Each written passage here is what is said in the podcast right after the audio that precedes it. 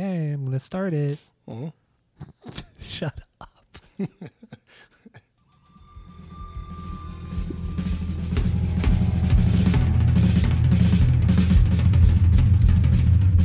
Welcome back to Asinine Radio, a weekly podcast where we talk about music, and well, that's pretty much it.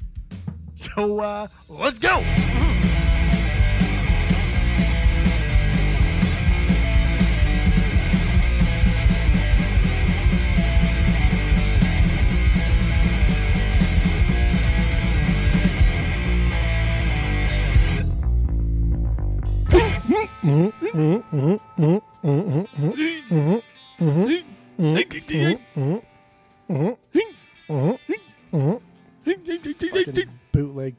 bootleg pod. This is cut rate shit. This is Asinine Radio. This is the greatest music podcast you'll ever listen to. This is week one or two, I don't know, of July. It's week two of July in the year 2020. My name is Tyler. Way out there, 100s of miles away, Mhm. is Jeff. Way out there in the ether Mhm. is Jeff. We're not together on this episode. You can't keep doing that. I thought it was going to be a good idea, but it's not a good idea. Go to iTunes, go rate, review, and subscribe to us on there. Follow us on social media at Asinine Radio. And when you do, when you do rate us and review us on iTunes, don't be a Bocephus. Fucking Bocephus. Fucking Bocephus. Do not be a Bocephus.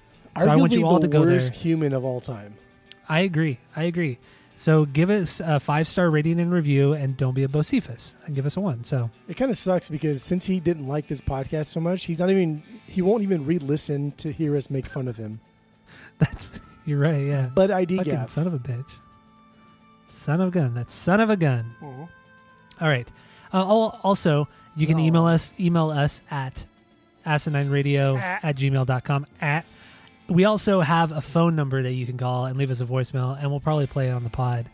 So uh, I guess have fun with that. That phone number is 503 893 5307. Oregon. So get into that. Give us a call. Leave us a stupid voicemail. I don't care. Just do something. just do something for once. Do something with your life, right? Yeah, it's just Dude. just do something. All right. We have our Fearless Beer review. Then we're going to get into our songs of the week, and then we're going to round it out with some new music and other happenings in the music world. Now, Jeff, and we're also going to talk about Jeff's new vinyl addiction. Uh, so let's just hop right into our Fearless Beer review, and then we'll get into uh, your your vinyl your vinyl addiction. Okay. All right. So Fearless Beer review. What do you got? I um oh, I got a burp, but Bocephus probably not gonna like that. fucking Bocephus. So. I I I got another keg um, of this Day Drinker Lager from Pedal Haus Brewing. I really I Mhm. really like this beer. It's pretty cheap and it's nice because as I said on a different pod, they the the brewery itself doesn't really sell kegs to the public. They go through like a Mhm. distributor or like a third party or the liquor store across the street if you want to get kegs. But during the quarantine, I guess there was me and like a handful of other people that got a couple of kegs, and so now we're part of this elite group that can get it direct from the brewer, which is so dope. And so I call them. so cool. I called them yesterday. I was like, "Hey, you know, um, I need a beer, a keg filled," and she's like, "Um, let me get my manager." So you know, the manager comes on, and he's like, "Well, we don't really do that." I was like, "Well, I, I already have a keg." He's like, "Oh, were you guys that came here like two weeks ago?" I was like, "Yeah." So they they're, they're starting to know us now, right? Yeah. And so we always they'll they'll have you they'll have your number saved, and they'll see that it's you calling. At some point, I want to be like, I, I want to be like, hey, this is Jeff. I want to come pick up a keg or six of the Day Drinker Lager tomorrow, and they'll be like, oh, hey, Jeff, how's it going? And I always tip too, so it always comes out to be almost like a hundred bucks because yeah, everybody needs money right now and support local businesses, right? Yeah, you're So absolutely cool, right. and I, and I dig it. And today, like the the head brewer was there, and so he you know carted it out to my car, lifted it into my car, and we were chatting, hanging out, and talking stuff. So it was fun. It was a good time, and I had a good time picking it up. And I will uh, continue to support because this beer is pretty damn good. That's what I got today. Nice. Nice, nice. And this is the same one we you had on the pod a couple weeks ago. Yeah, uh, yeah. This is the, this is our now third keg of this beer in the past like two months. Damn, Yeah, that's just- wild. It's you know it's like three point eight percent. It's just it's easy. It's easy, easy, easy. Super Easy light. drinking. Little hint of like sugar at the end. It's fine. hmm And I'm also All drinking right. it in a 22 ounce cup that I may have taken from a local pizza place. but it's, it's it's annoying because this pizza place, let's call it Zeke's. This pizza Okay. the cup itself is, is is glass, and all around the cup are advertisements of local businesses. Right? hmm You know, for instance, James James James Goodman, East Valley Realtors. So this cup is just full of advertisements. So people are paying Zeeks or whoever this. I don't want to mention their names. It's called Zeeks. People are paying Zeeks to put their advertisement on their cup. And so when I went there with Sloan, we said, "Hey, I want this cup because it's a nice cup. It's a perfect size. It's big. How much do you sell them for? We don't sell them. That's I weird. said, How the fuck? What do you mean you don't fucking sell them? They people have already paid you to put their name on your cup. Now I want to buy your cup. That's like a double whammy. You're making double profit from Yeah. one cup, and they wouldn't sell it to us. So naturally, we We stole it. yeah we stole them. We stole two. what for whatever it's worth. We did we did tip an extra eight dollars per cup though. Okay, So, that's fair. I guess you can kind of like rationalize that that theft behavior with with something Eight like that. dollars for a, for a pint glass. That's that's high. I know it's it's That- a, it's a cool glass guess- though. It's very unique. Like I said, it's like 22 ounces, so it's a big one, and it's just perfect when I Mm-hmm. want to you know get my little draft beer going, or if I want to make a nice stiff cocktail. That's a big stiff cocktail. Oh, love it's the stiffest of stiffs. The stiffest of stiffs. Oh Jesus Christ. Okay. That's what I got. I got something new that I've never had. So I'm kind of doing this thing, like I said before, where I'm just kind of picking beers that I've n- solely based off of the label. And uh, that's what I did here. So I went with something called Day Flying Coconut IPA from Ugh. Fremont Brewing. I took I took a chance with the coconut because that could be either good or really bad. Uh, Fremont Brewery. It started in uh, back in 2009 up in Seattle, and uh, they have two up two breweries up in Seattle and one in Fremont, California. And um, yeah, this is seven percent, 48 Damn, IBUs. Gina. It says that Day Flying Coconut IPA evokes easy living island days with notes and flavors of coconut, cocoa nut, pineapple, and tropical fruits. It's the vacation you want to have, but just can't take right now. So that's from the brewery, and it um, this is a, a very limited beer. They they only brewed it or they only released it in May of this year. So this is a one time run of this, but the label is really mean- cool. It's a wizard flying a giant butterfly. so that's pretty much why I bought it. I mean, just just like off the cuff here, coconut and IPA are two things that I would think are going to taste disgusting when mixed. Yeah, I'm not really looking forward to it. I, I already poured it. I haven't smelled it yet, but I'm kind of not looking forward to this. So I mean, it could be good. You never know, but just uh, on the top of my head, that just sounds fucking nasty. yeah. So this might this might turn into a drain pour, but we'll see. Woo! Okay, you ready? You ready to try this? I am ready. Whew, okay. Yeah, mine's delicious, nutritious, as it always is. Are you barfing? Or are you still? Are you still sipping? I'm tasting. I'm tasting. See, it smells really bad. It smells awful, but the taste is not that bad. It's kind of bland. It's more of a bland taste. You can taste the coconut. It tastes a little bit of the pineapple, but other than that, it's it's it's kind of flat and it's just it doesn't have a ton of taste, and the little bit of aftertaste isn't very good either. So, it's okay. It yeah, it's it's okay. So with our three point rating system, where uh, three is a perfect beer, two is a good beer you're going to continue to drink, one's a bad beer but you should try it once, and zero is liquid hot death. What would you rate your uh, your your fine lager over there in Arizona? This, I mean, this is easy, like a two seven five. The hotter it gets, the higher this rating gets, just because it's so it's just so easy to drink. It's like water. It's just it's a good cleanse. Whatever beer I'm going to drink after this or before it, this is this is a good cleanse. This is what Coors Light should taste like. I would never add a lime to this ever. I would never add anything to this. It's You should never add a lime to anything. delicious. Tyler, matter. please. Okay, just zip your lip like a padlock, as Kesha would say. So just this is good. This is this is at least two point seven. I would even go as high as a two point eight five. That's three point one. Yeah. We never we never gone above three, huh? No. Okay, with this one, with this day flying coconut IPA. It's getting worse with every sip. So right now I'm gonna have to give this one a 1.3 out of three. It's just One point three. I'm never ever ever gonna go back to this, even though the label's really cool. Just I can't do it. It's not very good. I don't think I've ever had anything else from Fremont Brewing, but you know, this kind of reminds me of like when you when when you first start drinking hard alcohol, and you don't really know how to mix drinks, so you just kind of take whatever you have and you kind of throw it in, uh, into the drink. That's kind of what this tastes like, like Ew. like like Malibu rum mixed with whatever else. Oh. That's kind of what it reminds me of. So it's not like it's not tor- horrible. It's not terrible. It's not terrible, but it, it reminds me of just that of the Malibu. Is it Malibu coconut rum? Right? Yeah. No, it is. Yeah. So so uh, I just looked at the label and it is a pretty cool label and it just occurred to me as I looked at the Fremont thing. So like Fremont makes a bunch of like stouts that are always like really crazy expensive. Oh, okay. Um like like bourbon barrel aged stout. I think they're called Dark Star. I've I've had a couple of one Untappd and those are always pretty damn good. Like at least 3.5 up to like 4 425 maybe on the Untappd scale. Mhm. So that's um that's that's a brewery that I would I would trust to make something that's not terrible. So I would uh knowing that it's Fremont, I would probably try that. But the label itself, I don't like the orange. You know, like I th- I think the orange was cool. No, I don't like the orange. I wish it was like bright yellow or because that orange is like a like an old like an old tangerine orange. It's not a vibrant orange. the The whole the picture reminds me of like a like somebody from the seventies. Has that that seventies aesthetic, like psychedelic aesthetic, which I liked, which I like. So, cool label, got my attention. Luckily, I was smart and did not buy a four pack of this. I just bought one can, one 16 ounce can.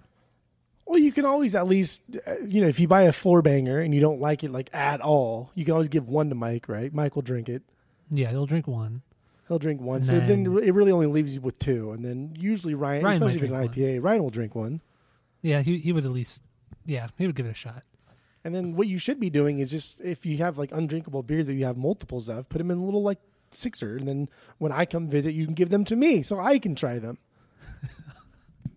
Because I put a bunch of nasty IPAs beers. Yeah, but I would like to try a coconut IPA, even though it's fucking gross. But all the beers that I dislike, I usually save, and then whenever who somebody comes over, I give them to whoever's driving, and the, the bad shit. then yeah, you all can taste it. How terrible it was. Nah, Nah, I'm a, I'm a, I'm- work. No, ugh, this is gross. Not enjoying this. What, what do you got for backies? Because this might be a dr- the rest of this might be a train pour for me. So what do you got for your Damn. backies? I got B2Ls. I got, let's see what else I got. My little thing here. Oh, Great Whites. Actually, that's it. It's got two B2Ls, two Great Whites. Those are those are the two beers that, or no, the that's two of the three beers that are always in your house. B2Ls, Oh, Coors the Lights, and Great. Great Whites. Yeah, Staples. staples of the Hutton household. Yep. God damn. All right. Well, I got some buddies as my backies, and I got uh I have a couple. What is it called? Ballast Point Sculpins, and I have some summertime uh, lager from Sierra Nevada, which is pretty good. So I'm I'm pretty much set for the night. I'm I'm feeling pretty good. Feeling pretty good. Well, Okay. this could be a long one, so you, uh, we got time be. to kill. Yes, it could. All right, let's get into your uh, to your new vinyl addiction. Yeah, it actually leads like into my jump into weekly right pick, too. There you go. Perfect So- transition. So yeah, so take it away. Why did you all of a sudden get into vinyl? Um, for for a while, I've always had this interest in vinyl, and and specifically, I think it's when the guys from Punk News always talked about their affinity for vinyl. I, I always just thought it was so dumb. I just I didn't understand it, why they would talk about it, and things like that. So I I just never really gave a shit about it. And then for some reason, I've I've been wanting to revisit old albums that we've done on the podcast, but I don't want to like re-listen to our uh, s- our our, our, our podcast itself. Ar, ar, ar. I rather just listen to the album and then reminisce type of thing. And at first I was going to do CDs, but CDs are so so juvenile. And so then I, I was I thought I want to do vinyl, and I just been putting it off, putting it off, putting it off, and then I don't know, man. I I went to three record stores a couple weeks ago and just flipped through the vinyls, and I was like, damn, these are like twenty bucks for new ones. And but I, just one day I was like, fuck it, just did it. So I went out and bought three vinyls. but uh, Plus Forty Four when your heart stops beating. hmm I bought Goldfinger's Goldfinger, and then I was flipping through like the used vinyl, and I bought Buck Owens' uh, "Tiger by the Tail" album. That's a good one. So when I got back, so the Plus Forty Four was new, and then the Goldfinger's Goldfinger was new, and the Goldfinger's Goldfinger that was their first album. That one, I don't think they pressed a lot of them to begin with, if any. There was a lot of cassettes made, and so I, I like the more I thought about it, I thought, oh, it'd probably be so easy to find like these these old punk stuff because nobody wants them, and like who fucking cares? But they don't press a lot of them to begin with. They just don't have the money for it, so they don't press a lot of them, and so they're going to be harder to find. And if you look on like Discogs and stuff, like that Goldfinger's Goldfinger, if anyone's selling it, it's like 40, 50 bucks. Yeah, it's pretty steep for that record. And so it was just it just so happened because I was flipping through Discogs on every album that we've ever done, not ever done, but just on our new format, Mhm. to see how much they would to see how much it would cost me if I were to get all of them. And Goldfinger's Goldfinger and several other ones were, were some of the ones that it was just like, damn, that's really fucking expensive. And just like magically, that was the first one that I flipped through and I saw, and I just thought like this was some divine intervention coming at me right now, saying, "Bro, you were just looking at this, you were just debating on whether or not to get into vinyl, and this is one of the ones that you thought would be hard to find. Here it is for like twenty bucks. Yeah, that's a weird coincidence. That's a really weird coincidence. That is a big coincidence, Yeah, definitely. as. Jerry Jerry would say. That's a big coincidence. that really is. So yeah, man, I uh, I bought them, and then I also learned a valuable lesson when I came home and started listening to them because the two new ones played fine. hmm Actually, one of them didn't play fine. One of them kept skipping, but I'll get into that in a little bit because now I'm a vinyl master. I, I know everything about vinyl now. but the Buck Owens one, I took it out and I played it, and the first song that came on was MTA by the Kingston Trio. Oh, what? That's what I said. I was like, what the fuck is this? Not Buck Owens. And so I looked at it. You know, of course, I was I, I went vinyl shopping with Sloan, who was a, who was a uh, he's been doing it for decades or 40, 50 years since vinyls were invented. Probably he's so fucking old. You keeps calling it vin- You keep calling it vinyls too. Vinyls, yeah, Yeah. that's multiple vinyls, vinyls. Yeah, yeah. And so we're, I, we're, I we're gonna we're gonna get like a one star review just for saying that. It's not the multiple vinyl. It's not vinyl. It's vinyl. It's Yeah. vinyl. These fucking cucks. Yes, I learned a valuable lesson. When you buy used vinyls, you need to open, you need to pull out the vinyls and then look at it to make sure it is what you're buying. And then when I started playing it at home, someone was like, "Oh yeah, you're supposed to check them first. I was like, "You motherfucker! Why didn't you tell me that?" But I was, luckily, it was only three bucks, and luckily, the Kingston Trio is pretty fucking rad. Had you ever heard of the Kingston Trio prior to that? No, No. Huh. So, So, do, um, so you don't have the Buck Owens album. You just No, I do not have the Buck Owens album. But the then sleeve. Sloan, but then Sloan, he had the sleeve. But then Sloan was laughing, so he bought it on Discogs for like seven dollars. So it'll be here in four or five Hmm. days. So I will get it eventually. And then uh, the Plus Forty Four album was playing. Like I said, it kept it kept like uh, repeating itself, like it was just on a loop, kind of. hmm And so then I called the place and I, I told them, and he's like, well, maybe it's because sometimes with newer vinyls, vinyls, sometimes with newer vinyls, if you have an older record player, the needle won't fit into the grooves if it's worn down or something like that. I don't know. hmm He said, what you can do is you can put a little piece of tape, you know, like double sided tape on top of the head of the needle. Put like a like a penny or like a nickel, something like that, like an old school fix to weigh the needle down so it gets into the grooves better. And so I did it. Fucking plays fine. Whoa, that's such a weird trick. Yeah. So I, I, I I'm learning every day, baby. I'm learning every day. so it's just it's just cool, That's man. It's just I feel like I'm a kid again, opening up CDs. I'm I'm opening it. I'm, I'm looking at the artwork.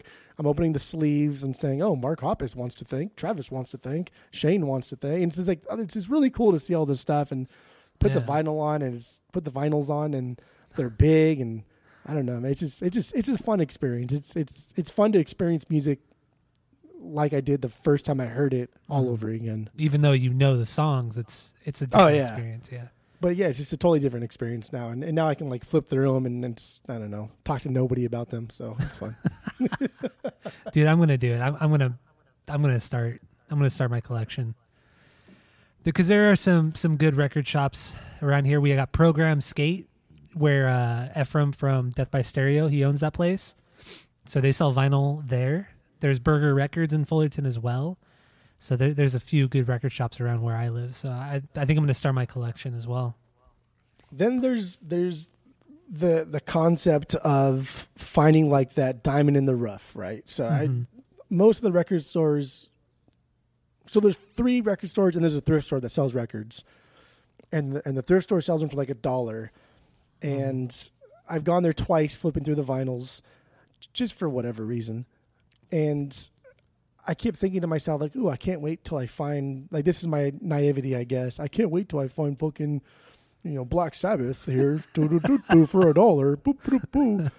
And then after like the third record store, I realized that if I want these bigger bands, I'm gonna have to buy them new, or Mhm. it's gonna take me years at garage sales and thumbing through shit to actually find that vinyls. Because if So somebody annoying. has, because if somebody Oh. if somebody actually has like a Sabbath album, right? Yeah. One, they're probably never going to get rid of it because they just assume it's going to be worth money. Or two, if they do get rid of it, they're not going to just like throw it away to to some fucking record store. They're going to sell it like on eBay or on OfferUp or give it to someone else that they know that likes vinyls. And so I guess finding like that diamond in the rough is, is one of those things that's next to impossible. And so I think that's what also connected me to the guys with Punk News who kept talking like, oh, he was so excited, like, oh, I found the, this record or whatever it was. Like, can you believe it? And I always thought that's so dumb. Like, who fucking cares? but now I get it. Now I understand. Yeah, it's a.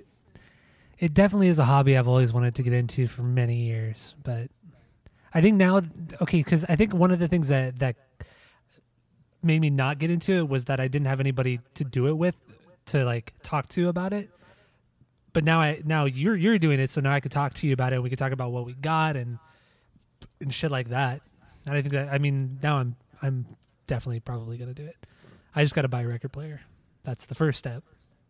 Yeah, that's I see. I, I was already one step ahead. I don't have to invest in a record player because someone already has one, and he has speakers that he can hook up to. So, You don't think that you'll eventually buy your own player? Um, if I do buy a player, I want to get one of those uh, like the cabinets, you know, like the wood cabinets. oh, like an old school they're one? like a thousand pounds. Yeah, and it has like Yeah. that mesh grate under the speaker. Yeah. That'd be But I would like to update it. But that, that's the style I would want because I think those look fucking cool. Yeah, they do. Actually, I do have um I do have a record player in the garage. It was my grandma's record player from fuck man, probably from like 1972 or something like that. It's super fucking old. It needs a new needle, but I think I'm pretty sure it still works. But So the place the the place over here is called Grace Records. I really like this place, but when I called them to complain about my my my vinyls, he was he's he asked me like what kind of record player I have. I, said, I don't know. I just got into this. He's like, well, if you ever like if you come back again, bring the whole thing, and like I'll Mhm. show you like if you need to upgrade it, I'll show you what you need to do. He said I'll show, show me everything. So that's probably what like Program would do too, or any any other vinyl shops. Yeah, I'm so sure if you they brought that in, they could tell you what you needed and what what else you needed. I guess. Yeah, I'm sure they they'd be super helpful with it. I'm gonna do it. I'm gonna It take the cool, man. plunge. I'm gonna take the plunge, man. I gonna do it. felt I- whenever like John Gentile talked about buying vinyls and how excited he was when he found something good. That's how I felt when I saw that Buck Owens album. I was like, "Holy fuck, dude! Like we did this album on the podcast in the lost episode. It was fantastic. Like I'm so excited for this." And then it's not even the record. And then it wasn't even the record, but the first song from from the record that I bought was uh, my my pick, my song of the week. Your weekly pick, yeah. Are you gonna get the uh, the first Korn record since we did that on the pod? Yeah, eventually, I want to get every single thing that we've done. I also bought that. I also pre-ordered the RTJ4 album, Oh, sick! And it they- came with a T-shirt too. They have. Oh, that's even better. They haven't. They haven't. That hasn't been released yet or pressed. Press Uh, no, S- September September of this year. Hmm. But I think for like thirty or forty bucks, you can get it's a double vinyl. It's a double vinyls, and Mm-hmm. one of them is just instrumentals, so Mhm. no vocals, and then it came with a T-shirt. It's like bright pink too, so I was super stoked. Nice. Eh. That's rad. Ah, man, I'm gonna do it. I'm gonna do it. I'm gonna. I'm gonna research record players tonight, and I'll probably buy one tomorrow. Woo! A record player? Yeah, record. Well, yeah, I need someone to play the records on, so I got. You buy, you said you have a record player. Yeah, but I don't know if it works. Like, like it, it'd be cool to use it, but I don't have a speaker for it. First of all, because it has to be hooked up to a speaker. You could It's probably plug it into your amp. Uh, probably, but I'm just gonna buy a new record player and just start fresh, completely fresh. Damn, girl.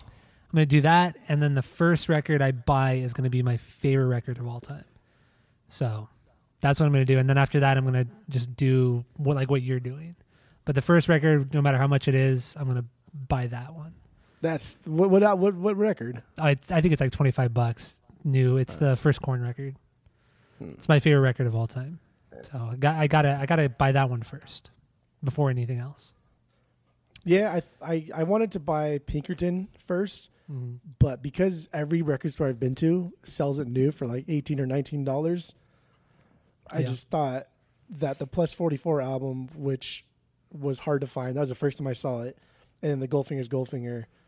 I already bought two of them. I was like, "Ah, I don't want to spend that much money today, so I can always get Pinkerton because it's everyone sells it. Yeah, everyone sells it.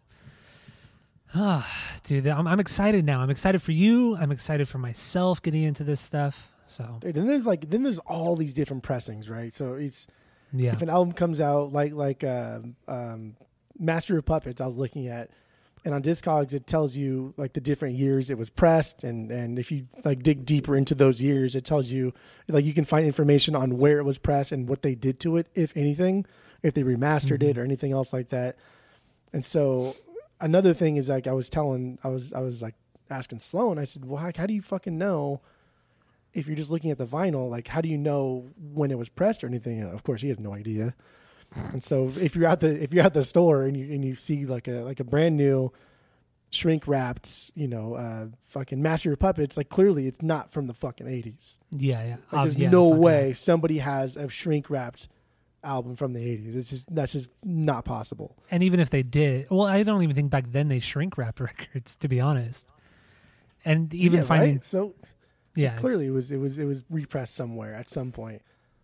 but there must be like markings on the artwork or like on the back the back side of it or something right that would- that would tell you when it was pressed even if it's like bootleg i'm sure there's something on there very specific but mm, So for the the plus forty four and the Goldfinger Goldfinger, it was repressed by SRC vinyl. mhm. So whatever that is, I guess there's some repressing monstrosity. But um, I mean, it sounds it sounds fine. I guess. have you listened to all the records you bought already Yeah, yeah. they all sound they're all good quality like good or great quality The Kingston Trio one's kind of fucked up. It it definitely has some scratches on it, but um, that was a used one. It was only three dollars, so I'm not too upset about it. mm-hmm. I guess. And the first song, which was my weekly pick, I think it's a f- such a cool song, and that one plays fine. So I'm cool with it.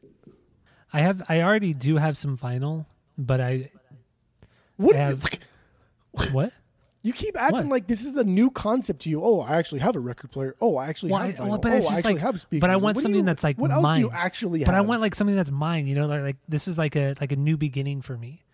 Because uh, well, I, the the vinyl I have was given to me from my by my mom. Like she gave me like this old Cheech and Chong record that she had when she was a teenager, and it's actually really cool. Like like the whole sleeve and everything is like super intricate. And when you take it out, like because like the the cover of the Cheech Chong record is a car, and it's like and then when you pull the the because it's like two sleeves. So when you pull the the inner sleeve out it shows just like the inside of the car and there's just like weed plants everywhere that you can see on the outer sleeve and then the records within that within the second sleeve. So it was kind of cool. And then she gave me like a ted nugent record and then she gave me i think that was it just those two. And then i got that fleetwood, fleetwood mac one too. Mm. But yeah pretty good stuff can't complain but i want i want I, i'm gonna do this i'm gonna do this jeff Damn, it's it's fun. I mean, it's it's cool just to kind of. Okay, so what else pisses me off though? That what else irritates me a lot is is at Zia Records. It's it's kind of corporate, and so what they do is is they organize vinyl based on like like genre, mm-hmm. but like I spent a lot of time looking through the rock, and I was trying to look for like Sabbath and Metallica specifically because I figured there's probably a lot of pressings of those. There's got to be used ones that are cheap yeah but they were they were not there. It's like what the fuck, man? Like where is this? And then oh, uh, just so happens that on this other aisle that's kind of hidden behind like CDs, there's a metal section. I was like, dude, Oh why can't you just put all this shit into fucking rock? Like, I, I don't want to just like search different sections just to look for one fucking band. Just put it into rock. Go back to the Virgin I- Records days. It's all pop rock. That's it. Put it all in there. Because they had they had they had a section for punk, they had a section for metal, they had a section for rock, they had a section. That's like, dude, this is too much. Just put on fucking rock. Yeah. Are you giving yourself like a budget every week or every two weeks or something? Or monthly? No, no. I mean, I just I just made money today, so that's that's kind of my budget. I guess is just whatever that's worth. But I'm o- I'm like right now I'm only focusing on albums that we've done, unless I see something super killer like that Buck Owens one. I just couldn't pass Yeah. that one up. You can't pass. Yeah, yeah. I would have done the same thing.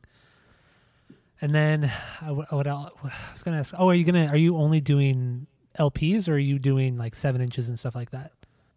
Um, I mean, I don't know a whole lot of the differences. I did see All Hallows Eve there, and it was a smaller record itself. Mhm.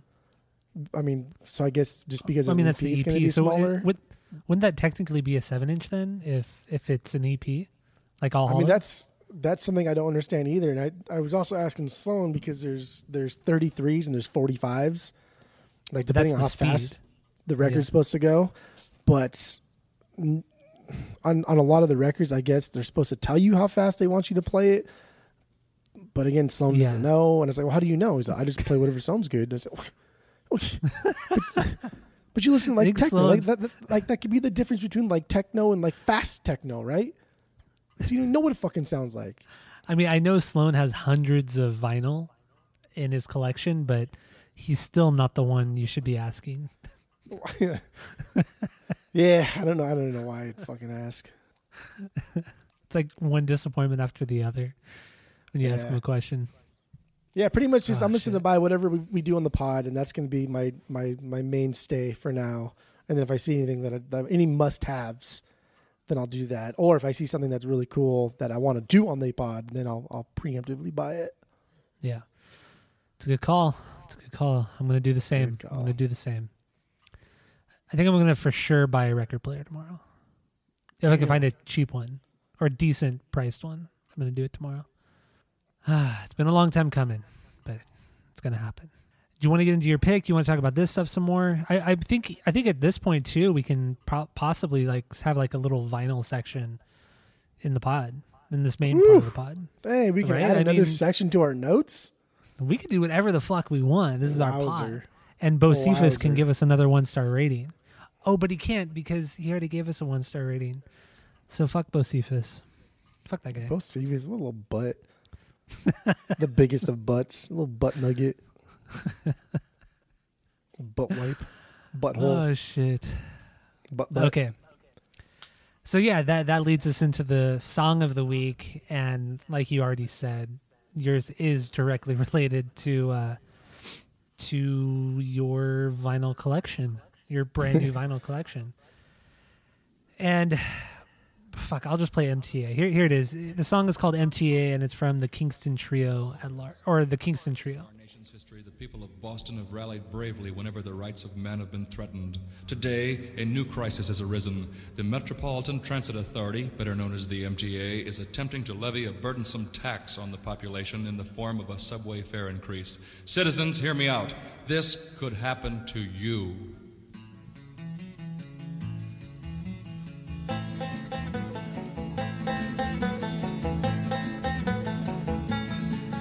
Let me tell you of the story of a man named Charlie on a tragic and fateful day.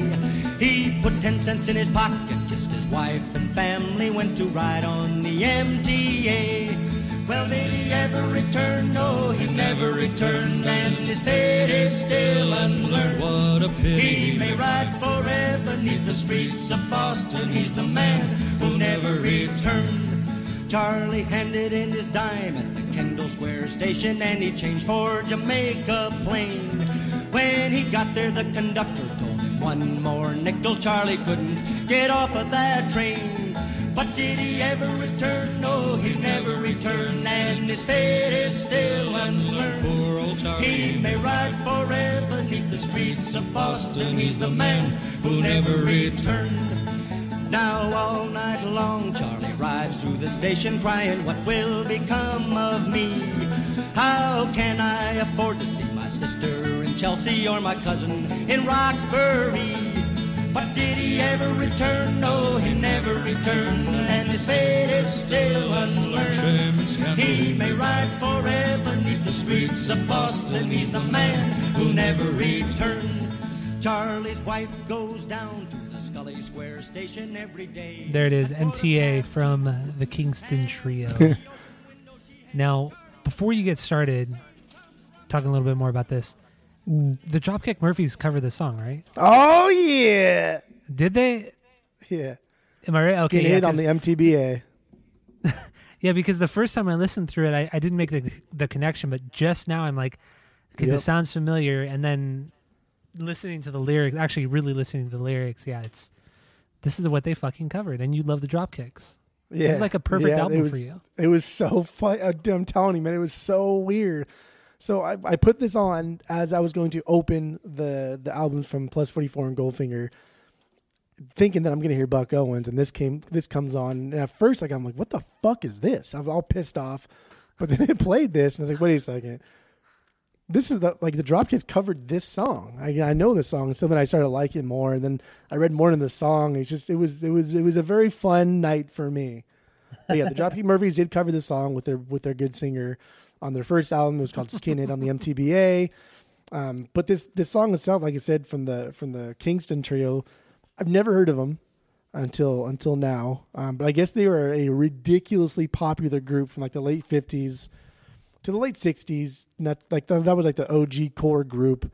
Uh, the from Palo Alto, they are crazy influential, and so when you when you look at who they've influenced, they've influenced bands from like the 60s 70s 80s 90s and then still today like they're they are that influential folk group they're crazy influential and they've held a lot of billboard records for decades but i mean who cares about that shit but No. But the song itself is fucking so cool it was written for this boston mayoral candidate his name was walter o'brien in the 40s the late 40s and so walter he didn't have a lot of money for like radio advertisements. So what he did was he drove through Boston blasting speeches and songs that supported him, including this song. Oh, that's so cool. He was fined like multiple times for doing this, for disturbing the peace. But like this song has become so ingrained in Boston culture that like their their fare card, whatever card you can put money on to go on their the the subway system, Yeah. they renamed it Charlie Card, like based off of this song. Oh, nice. Okay. And the song is like a protest song because because back, I guess when this was going on, there was a fare increase to where you had to pay money to get on the subway, and then you got to pay money to get off the subway. And so the song is written about a guy who had money just to get on the subway, and now he rides the subway forever because he can't get off because he has no money. so fucking cool. Yeah, that is. But then what you were saying too that about the the candidate, the what was it, mayor, the the candidate for to be mayor or something like that. How he was blasting his music and because he didn't have enough money to to get ad, proper advertising. That's like the coolest DIY thing. Yeah. Oh, that's so rad. That's so rad. But this is, I mean, this is a, honestly a great find that you found accidentally. Like, like this is literally right up your fucking alley. Oh, there's absolutely. Like, I, I love this folky stuff, and it, it that that speech in the very beginning is from one of the guys from the Kingston Trio, Uh-huh. and so like this is like this is this is perfect. This is a perfect song. This is too good. It's this, I mean, even coming from like an accidental find in my first my first dive into record collecting and things like that, I thought that was very poetic. Yeah, definitely was. Everything that led up to it is just, it's weird. It's really, really weird. How coincidental and just the connections. It's bizarre for you. All right. You got anything else to say about the Kingston Trio or should we move on? no, no, We just uh, check out their stuff from the '50s and and early to mid '60s. I You did listen to the. I listened to the first few songs off this record and it was solid stuff. It was very, very good. I think, I like- recommend it. like four out of their first five records debuted at like number one on the charts and was stayed there for for many many weeks. That's crazy. I've never even heard of them. Never heard of them. Yeah, yeah, But th- but then that also kind of shows, you know, how significant the the charts actually are. You know, Yeah, fuck those things. these guys who were so huge back then just just doesn't matter anymore. oh, okay, here we go. So let's move on to my pick real quick. Ooh, that was that was a nice rap. And uh, so I this last week, and not this last week because I was in Arizona with you, but the weekend prior, uh, I watched the first three Jackass movies. I just was just I don't know why, but I just I got really obsessed, and so I they're watched. all three good. Oh, they're they're, they're they're great. still hilarious. They are. Oh, hundred percent, they are. They lose no value. They're they're still just as good now as they were back then. It's scary how funny they still are. Exactly. So my song is based off of that. My pick was based off of that, and that's Andrew WK and his song "We Want Fun." Now, this song was originally written and recorded uh, prior to his first record. It was actually from his first EP that was called what was it called "A Girl's Own Juice" that came out in 1990 1999. And then after "I Get Wet" came out his first record, uh, he, I guess they didn't want to use a song from that record for the movie for the soundtrack, so they decided to re-record that old song "We Want Fun," and this is on the soundtrack for the Jackass movie. And then they made a music video for it, and the music video is essentially just the wrap party for the for the actual movie itself. And uh, so all the Jackass guys are there, and they just have this giant fucking party, and it looks like it's so much fun. And Andrew WK plays there, and it just it looks so fun. I, I'm It's like just the so ultimate envious. party. I'm just so envious of it. I really, really am. So uh, here's here's we want fun from Andrew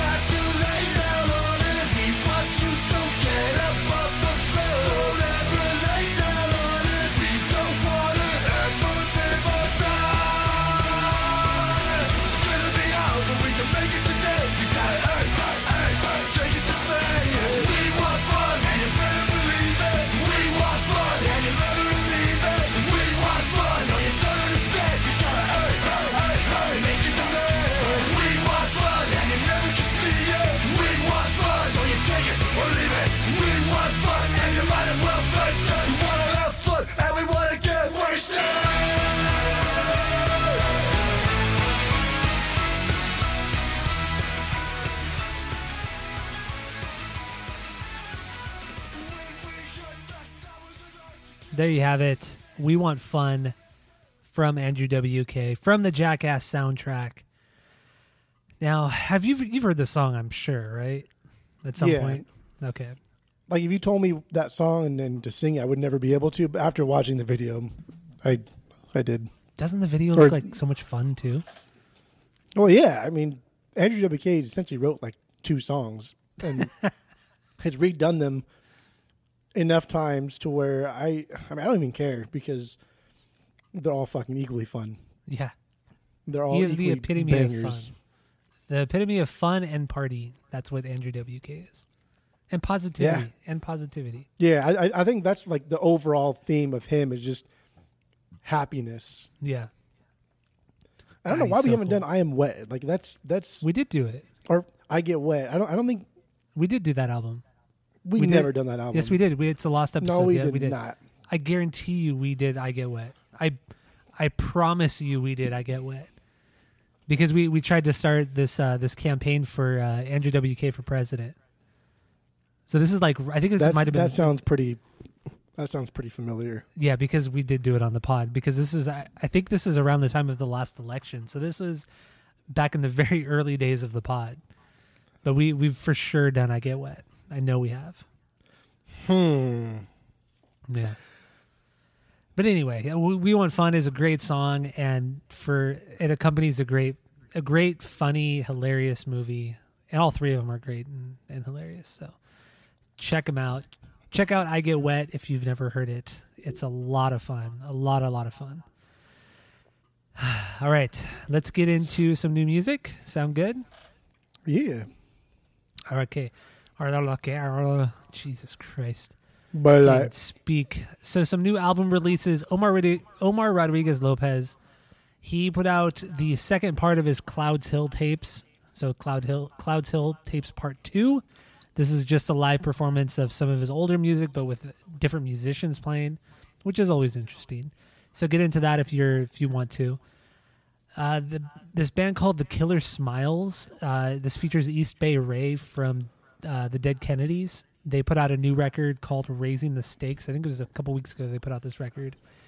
Uh, but he doesn't sing on it. He just he just plays guitar. And there's some of the the the typical East Bay Ray kind of surf inspired yeah. rock and weird distortion. So it, it, it's not bad. It's really not bad. Did you check it out?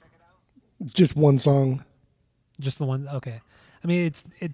I probably won't ever go back to it, but if you're into that kind of punk music, it get into it. So the band's called The Killer Smiles, and uh, another one, Scott Sellers. I don't know who this is. You put this here. You put out, or he put out on a record called Influence. Who is this guy? It's from Rufio. Is he from? Okay, I don't know. I never was never a fan Remember, of Rufio. remember so- I do remember Rufio. Yeah. God, I love Rufio. Well, I don't. I don't really. Yeah, remember. he was he was on he was on lead Vox for I guess forever. This is pretty cool though. I listened to the first two songs off this record. I actually kind of like. oh, it. they did they did Blink they did uh, New Hope. Wait, on this record Yeah, or his new record? Let me see here. yeah. Whatever whatever this whatever this album. It's just a it's just a compilation of cover songs from bands that made music in the nineties. Oh, okay. I didn't know they were like starting lines on there. Uh, Blink, MXPX, What's the, Lagwagon. uh, No uh, What's the longest line? Is that is That's that no, NOFX? Yeah. Yeah, that's what I thought. How was the how was the Blink cover? Is that any good? I mean, I don't. I think that song is pretty whatever's to begin yeah, with. it's, it's one of the more whatever songs on Dude Ranch. Yeah. like even like a, even as a deep cut, it's just not. I don't know, but it's Yeah. you know it's fine. The the cover itself is fine, but it's a cool too album, and and you should check it out because it's a lot of uh, it's a lot of stuff. Like I said, it's a lot of cover songs from the '90s Mhm. from bands that released songs in the '90s. I guess. That's pretty cool. Yeah, go check it out. It, for the first two songs I, I heard, I, I enjoyed. They were good. Good stuffs. Now, do you want to play any of these new songs at all? Because there's one I want to play. But you probably want to play the Death by Stereo one. no, I don't. Are there any that you want Oh. to play? Not no no. I mean, I want to talk about girlfriends because Oh, I That's want to talk about that one too. I do want to talk about that one. But yeah, you know what's funny? Every time I ask, I think for like the last like three months, every time I ask, "Do you want me to play any of these songs?" You, no, it's okay. Mm, mm." there there just hasn't been anything that like wows me. None of these songs have wowed me. Okay, so the first thing we have here is Death by Stereo. Stereo, local band, Orange County, Orange County, California, for our uh, our listeners out in the UK. Uh, if you don't know where that is, and uh, so yeah, Death by Stereo. They put out a new song from their upcoming new album. I think it comes out early August, but the song is called "Free Gun with Purchase." I mean, it, it's everything you want from Death by Stereo Yeah, it's it's good. it's just straight good. It's good. Orange County hardcore with Efrem on vocals, who's just one of the most unique vocalists I've ever heard. And then Dan is just like a crazy good guitar player. They're just so good. Death by Stereo are just consistently good. they They're just great. they keep doing they they keep doing the same thing, but that thing is really fucking good, and it never gets old. Yeah. Never. I've never been bored by a Death by Stereo record. Ever. They're all consistently good. It's remarkable. It's truly remarkable. So yeah, go go check out that new song and check out their new record. I'm sure we'll talk about the new record when it comes out. And um, so another new song that came out, David Gilmour, the guitarist and vocalist from Pink Floyd, put out a new song with his daughter. I think her name is Romany. And uh, the song is called Yes, I Have Ghosts. There's a video for it. It's an acoustic little jam, and I thought it was really good. I really, really liked it. And I thought the lyrics were really, really good as well. I, I, I just think overall it was a great song. And for his age, like he still sounded so good. It's crazy. And his daughter mixed like mixed in with the, the all the I don't know. It was just it was a really good song. It's a great song. Yeah, it was it was fine. You're just a Pink Floyd hater. That's what it comes down to. Um, I mean, I'm not going to disagree with that, but We'll eventually do a Pink Floyd record on this podcast, but I don't I don't hate them. I just never got into them. I know I don't. There's no reason for me to hate them, but there's also no reason for me to love them. it's just you know as much as i want to do a, one of their records on the podcast it's just to me it just seems like such a large endeavor just in general because there's so much history and there's so much influence that they had they've had on other bands it's ju- it's intimidating to do one of their records yeah we do like a beatles record and no problem but anyway go check out the new david gilmour record i think it's his first song his first new song in like five or seven years or something like that and uh, the next one we have here, I'm curious how you feel about this. Tom Morello, the guitarist from Rage Against the Machine, and more more importantly, Audioslave. He uh, he put out a new song with Dan Reynolds, the singer and songwriter for Imagine Dragons, and the song is called "Stand Up." So, how, how do you like this one? What, what do you think I- of this one? I thought it was going to be dumb just because Imagine Dragons, I think, are one of the dumbest pop bands of all time. and um, it wasn't bad. It Really? wasn't bad. I, I don't think it was that bad. No. I, I just feel like You- they're they're they're just like like both of them are just like so full of themselves and selves and I feel like this song is is just it's um it's just so plain old people like they they, they have like nothing to, to say really everything they just say is so generic and vanilla I mean yeah their intentions are good but the song itself and the lyrics are just they're I- just I- not good I'm I just think Dan not- Reynolds is, is better. I, I'm not that saying he's good in any capacity, but outside of Imagine Dragons, Dan Reynolds is better. What else has he I mean- done outside of Imagine Dragons? Just like interviews I've I've heard him do, and just he's not a boring type of guy in Mm-hmm. interviews. I guess just because I I think of, of Imagine Dragons as being a very cookie cutter group, like Twenty One Pilots type of cookie cutter bullshit. Yeah. And so I I've hearing Dan Reynolds talk outside of Imagine Dragons, he's he's like a person. He's a normal person. Mm-hmm. And then this song was it was fine. I didn't hate it. Just I got through it just fine. It was just boring. It wasn't it didn't they had nothing really I felt it had nothing of substance. Musically, lyrically, it just it was so vanilla. And I, I do agree with you with the Dan Reynolds. The only interview I've heard him on was on Blink 155 a couple years ago when he was on the pod. And I thought he was like a very, he was actually very interesting and his, his Yeah. viewpoints on like his haters and people who who don't like Imagine Dragons was very it was very like humble and it was very nice, you know. He's very self aware of how stupid Imagine Dragons truly are. I wouldn't go that far, but He knows. He knows. maybe, maybe, maybe he's playing some sort of weird long con. But, but anyway, this this song from Tom Morello and Dan Reynolds, was I fine. I just I don't really care for it. There's, there's nothing wrong with it. It's fine.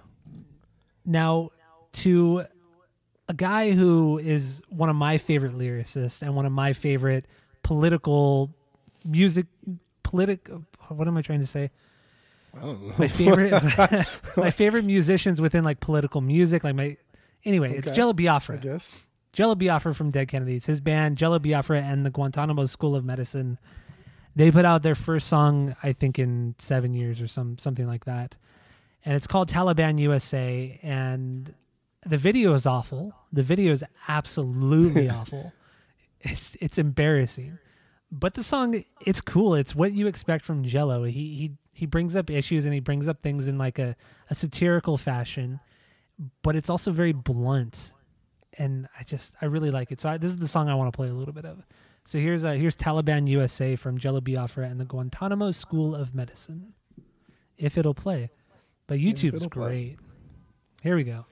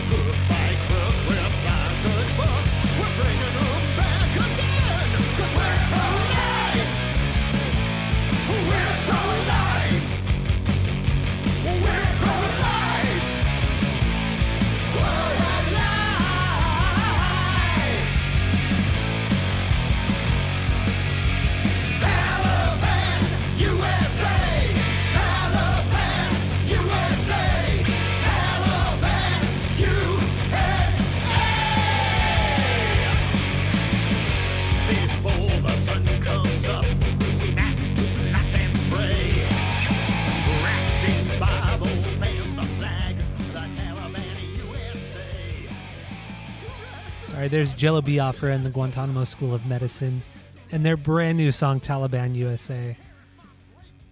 I enjoy it. I'm. I've always been a big fan of Jello. I think he's a very intelligent man and a very funny, very funny guy. So, I hope you guys Yeah, that's enjoyed it fine. And Dead Kennedys. I don't know. Dead Kennedys are. This was this was fine. band. was just fine, but that's fine. That's it. At best, it was fine. At least you enjoyed it. You somewhat enjoyed it. That that's all I ask for from you sometimes, because that's all I get sometimes. The only song out of all these I really enjoyed is the next song. Oh, dude, you're so stupid. You But that's only because felt- I fucking oh. hate it, hate it so much. Oh, okay. but I enjoyed hating it a lot. All right. So this this next song is called California, from this person or group called Girlfriends. I don't know. Did you know this was this. Feldmann produced? You know, I didn't know. I did no research on this, but the first thing I thought of ten seconds, and I thought this sounds like a Feldmann song. That's why I was about to call you. Actually, I was just about to call you like a Feldmann, a Feldy cuck. I was about to say that. Oh, so you didn't know just until right now when I asked you? I didn't. I had no clue. But I. yeah, but this, it this sounded is Feldmann like produced. it. fucking idiot, dude. It's Yeah. he's so he's unbelievable. Feldy is uh, it, unbelievable. it almost sounds like he's in there in backup vocals too. Oh, I wouldn't be surprised. It's it's gross. And I guess guess one of these guys he's he's some kind of like small time actor for a couple different shows on whatever platforms they're on or whatever, but he's he's you know brushed elbows with like Travis in the past and Feldmann in the past and so that's that's why I guess Feldmann's taking control of this group and pointing them in the right direction. Who are these people? Like, I'm It's just two- like looking it up right now, and I can't find it's anything two- on. it's two dudes that formed that were in other groups and, and did things on the side, but they came together and, and done this. But coming together itself, I couldn't find a lot of info on, which Yeah. also makes me think that like Feldmann was like, "Hey, dude one, you should hook up with dude two, and I'll make your music for you, and you can just be the face." That doesn't surprise me at all, considering he kind of like started part of his early career doing A and R for for big labels, and then I what was it? Maybe I think we even talked about it on the pod, maybe like a year or two ago. He was posting on his Instagram and everything and his social media that he was looking for new bands to work with or new new groups to work with. Do you remember that? And we we talked shit about that. I think so. I, th- I think he he he posed as somebody who wants to help up and coming artists. Yeah, it was something like that. and and I think I think we took the stance of of he's he's looking for someone's career to take over. Yes, exactly. I mean, he he's done it with so many bands already. It's just I don't I don't get it. I just I don't get it. Like, why do I mean, Ah. to be fair, if, if you're if you're a, a young artist and you're trying to get your feet wet, and John Feldmann approaches you and asks, you know, says, "Hey, like we should we should hook up, and I'll help you out, and we'll get big." I mean, who's gonna say no? Like, Yeah, I mean, there's that, but then then it's also being like a band that's established and has like a core group of fans, or or just like you know they they're about something. You know, for them to go to Fel- Feldy and then Feldy just you know start writing mu- all the music for the band, that's the thing that bothers me the most. You know, we we've seen it obviously with Blink, with Atreyu, and even like he's really taken the reins with the used and just that's Feldy now.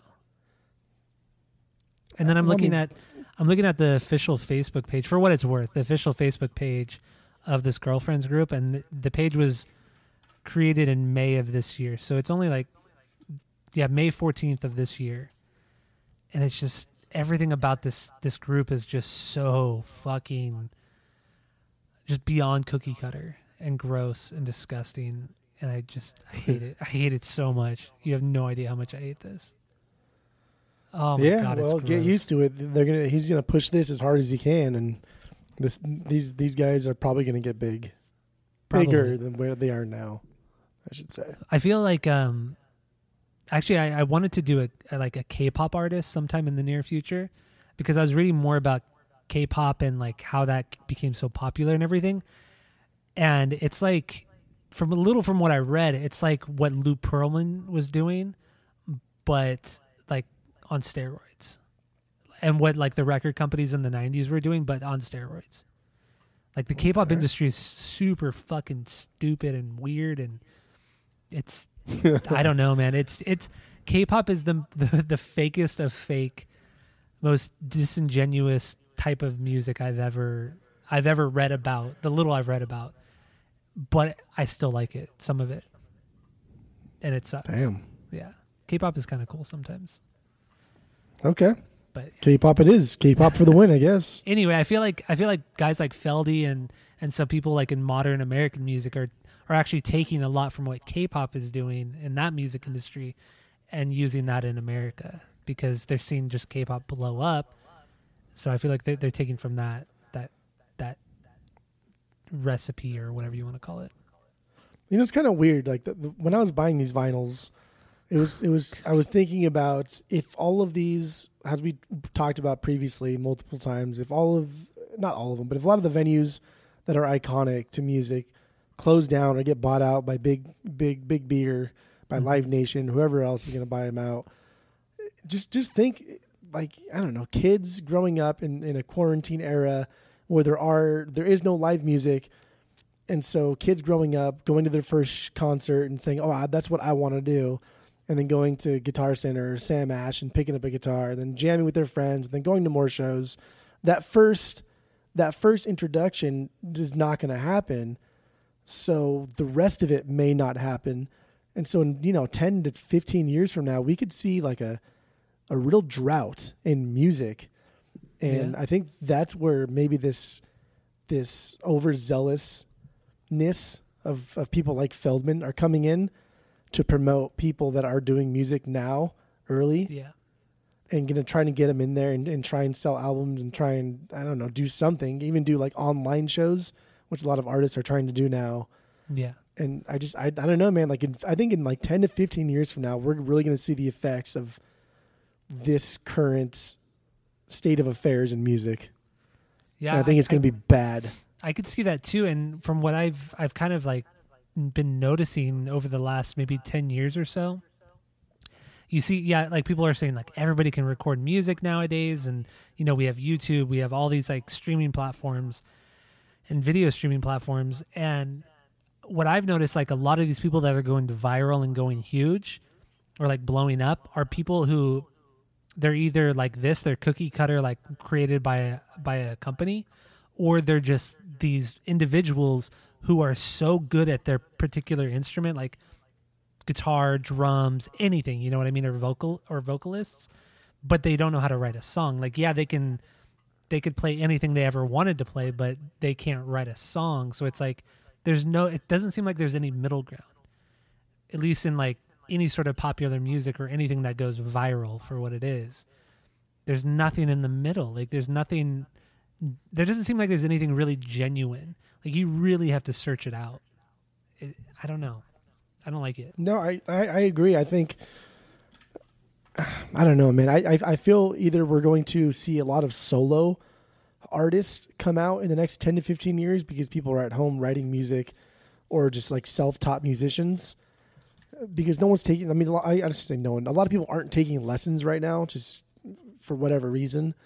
So there's Yeah. there's either going to be a lot of self-taught artists that are like Regina Spektor status that are just very earnest, or there's just going to be completely processed, boring music Yeah. that is backed by record labels that are pushing them to sell stuff. I wouldn't even call them record labels at this point.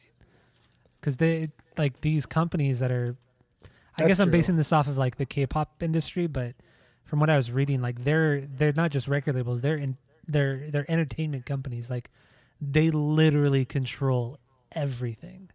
And it's That's just, why it's so important for, for, for groups and artists like Run the Jewels who who just released their fucking album and said, "Pay me what you want," and even the money you're mm-hmm. going to pay me is not even going to go to me; it's going to go to something else that we believe. And I think that's a good standard yeah. to set. And like I said earlier or previously in different podcasts, that that these these big bands have to step up. These big bands have to stop playing arenas and stadiums, and they have to start playing local, quote you know, mom and pop owned venues because it or has just to make it start with them. DIY or just make it more DIY like Rent out a fucking more- Chili's and play. Like who cares where you play? Just stop playing Live Nation venues. Yeah, just take a bigger part in in booking your shows, even if you're a big band. Like, like I don't I don't understand that. Like, you you're given you're given this great opportunity to to write music and to to make money off of it, you know. And it's just like, at what point did it become strictly a business where all you do is literally go into a studio for two months or three months every three years? and then pop out a record and then go tour it for a year and a half. Like there like you don't do anything other than that. Like you literally don't. You don't help set up the tour. You don't help load gear. You hire everybody to do it for you and you just collect the paycheck. Like at what point are are you just do do we go back to something more DIY? Which is, I mean, like that in itself is fine. I don't mind that because at least they're hiring friends, family, friends of friends to do all of that legwork for them so they don't have to because theoretically they are busy signing autographs or, or, or doing whatever it is, if that's the case. If it's just because they just want to sit in their bus and, and watch DVDs while everyone else does all their shit for them, then I kind of have an issue with that. But if they're out there hours before the show, meet, greeting, doing stuff, then there's no reason why they can't hire like a roadie. Yeah. But also like like that's like like you described Weezer, right? That like Weezer's been doing it for the better part of like a decade now. Bullshitting albums every once in a while because that's what they're supposed to do at this point. Yeah, pretty much. And it's it's it's bad. And uh, there's got to be some personal responsibility from these boys. it's got to start from these guys. Like, come on, man. Run the Jewels did it. yeah, a lot of bands still do it too. They really do.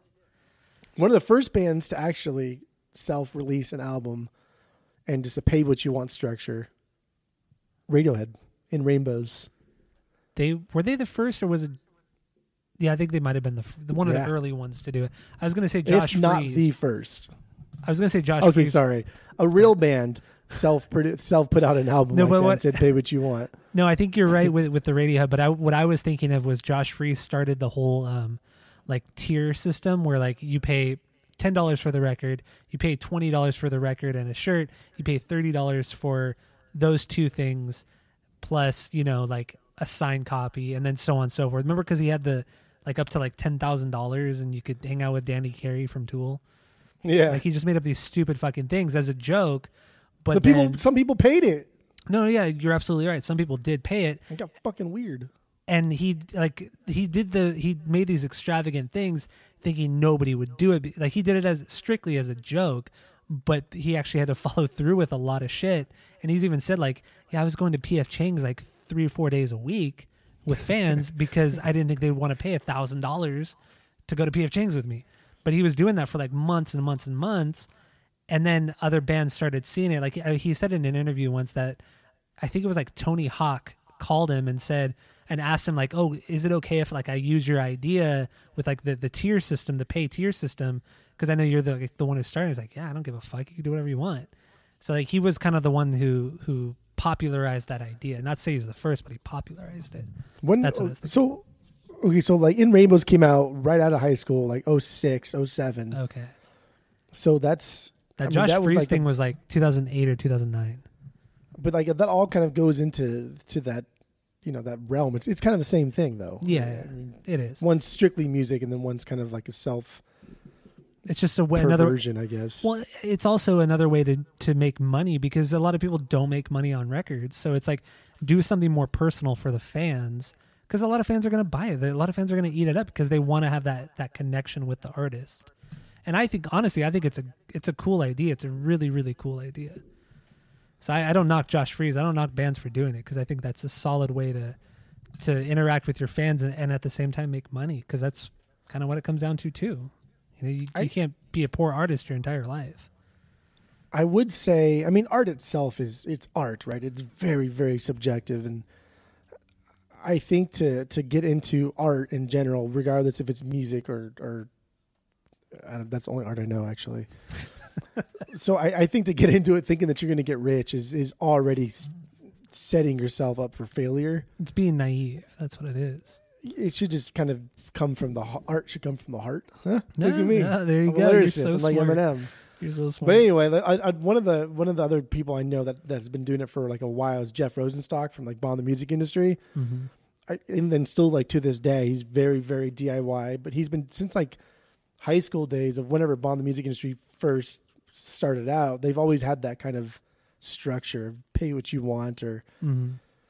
Give us what you think is fair. Yeah. But uh, I, I think it's cool that Radiohead, a huge band, and there's a lot of kind of stuff that like Tom Yorke and stuff. He fucking hates the music industry, thinks Yeah. it's terrible, and so I think that's really cool that a big, huge band came out and did that and set precedent, saying we can do it, even though they have a bunch of money banked. We can do it. Everybody can do it. yeah, I like that. So that's good. I but like then if you do that, people just don't. They don't. I mean, I'm guilty of it a lot too. But then you like the people just don't support the band. Yeah, it's. I mean, it's it. It can go either way. It just it depends on the band. It really But does. again, you shouldn't be playing music if you think that's going to be your career. You should have like a career set up, and the music should be like a side business. Or unless if you're, you're, going to do you the really music, do establish yourself. record label, things like that, signing other bands. You know, Fat Wreck Chords is, is a really good example of Mhm. someone who probably thought like, "Hey, let's not. I don't want to make this band my career, so I'm going to make like behind the scenes my career." But it just so happens that that band became in fucking insanely popular. And So now they don't have to worry about that. But I mean, there's there's plenty of record labels. And we'll get into it later, but like, why the fuck did Blink never? Uh, they're always irritating me that they never had their own record label. It's so dumb. Well, they did other things, but we'll we'll get into that. So dumb. We'll get into. Yeah, they watched they watched DVDs while Travis recorded his drum tracks for the for the album of the week. Okay, let's finish this up real quick. Uh, Nick Thirteen, the the singer, guitarist, songwriter for Tiger Army, he released a new signature guitar, which I didn't know about. You you put this one up there, and I was surprised. But I think I think it looks pretty cool, and for six hundred bucks for a signature guitar, that's not bad. It's not bad at all. And for a think it Gretsch looks cool. signature, I I like it a lot, and I love the vibrato uh, bar on it. I always thought those sounded really cool. It's a it's a really good looking guitar, and I imagine it sounds great because Gretsch put out great guitars, and Nick Thirteen is a very very specific sounding artist, and I like his style. So I, I think it's it's a good move. It's a good move, and it looks very nice and ch- fairly cheap. Why Did you ever why now? Is this no no I've never bought this. It's not I think it's like ugly or anything. guitar. It's just it's just uh, it's six hundred bucks. But like why Yeah. why now? Is he doing something now, or in the past like year? Like why why Um, now? I don't know. I really don't know because they put their record out, I think, in September. So I don't know why he would all of a sudden come out with a signature. What is it? Nine months later? I, I don't I don't know why. But It's such it, it's such like a like a a niche obscure artist to come out with a signature guitar at a time when they're not currently relevant right now. yeah, I mean, mind you, for what it's worth, they are the biggest band within that genre. Within the psychobilly rockabilly genre, they are the biggest band. And it, it is a it is a very dedicated uh, group of people who are into that music and whenever and I mean the Tiger Army shows sell out pretty quick. Like they're they're fast selling shows, so it's like I get I mean there obviously is a need for it. I mean why why would Omar have his own signature guitar? The Mars Volta and At the Drive-In are big, yeah, but or fairly big, but they're not like fucking Guns N' Roses big. It's like it's just True. those two things, True. you know. It's just it's your viewpoint on the band, I guess. But I, I still think it's it's just weird that this is untimely. I guess. it, and also you know releasing it now when a lot of people don't have money and Yeah. it's weird. Mm-hmm. but maybe he just had to. Maybe maybe the idea was to release it back when the record came out but Mm-hmm. for whatever reason they couldn't make it and then they i hear you. Me Mm-hmm. but uh, but now they were finally able to release it so it's like might as well do it now so we're not wasting money in the end. Who knows? And the last thing we have here is Deftones. They got back with Terry Date, their original producer, who did their first new record. Nice. Hell yeah. And Fuck yeah. I mean, if you like White Pony, which I know you don't, you've probably never listened to it. I love all Deftones. But the Deftones. If uh, but yeah, so Terry Date did White Pony, so a lot of people love that record. So he's back and he he, he worked on the new record, and Chino, the singer, said that the new one's coming out in September. So that's only month month and a half away. So not bad. I'm excited. It could be the album of the year for me. That's stupid. That's just oh god. You never know. You never know.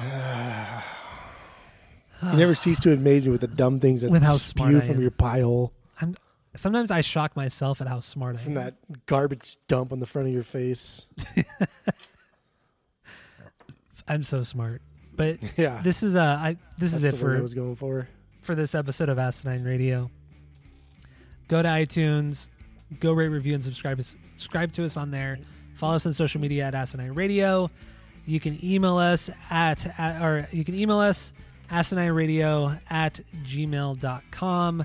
You can also, like I said at the beginning of this episode, you can actually leave us a voicemail. We have a phone number. The phone number is 503 893 5307. Go on there, leave us a fucking voicemail. We'll, we Make might fun of play it. Tyler's awkward uh, voicemail that he left. Yeah, you love it. You love it so much. It sounds stupid. It really is stupid. all right, well that's it. That's all for the podcast. I, I got I got nothing else. So yeah, that's it. That's all.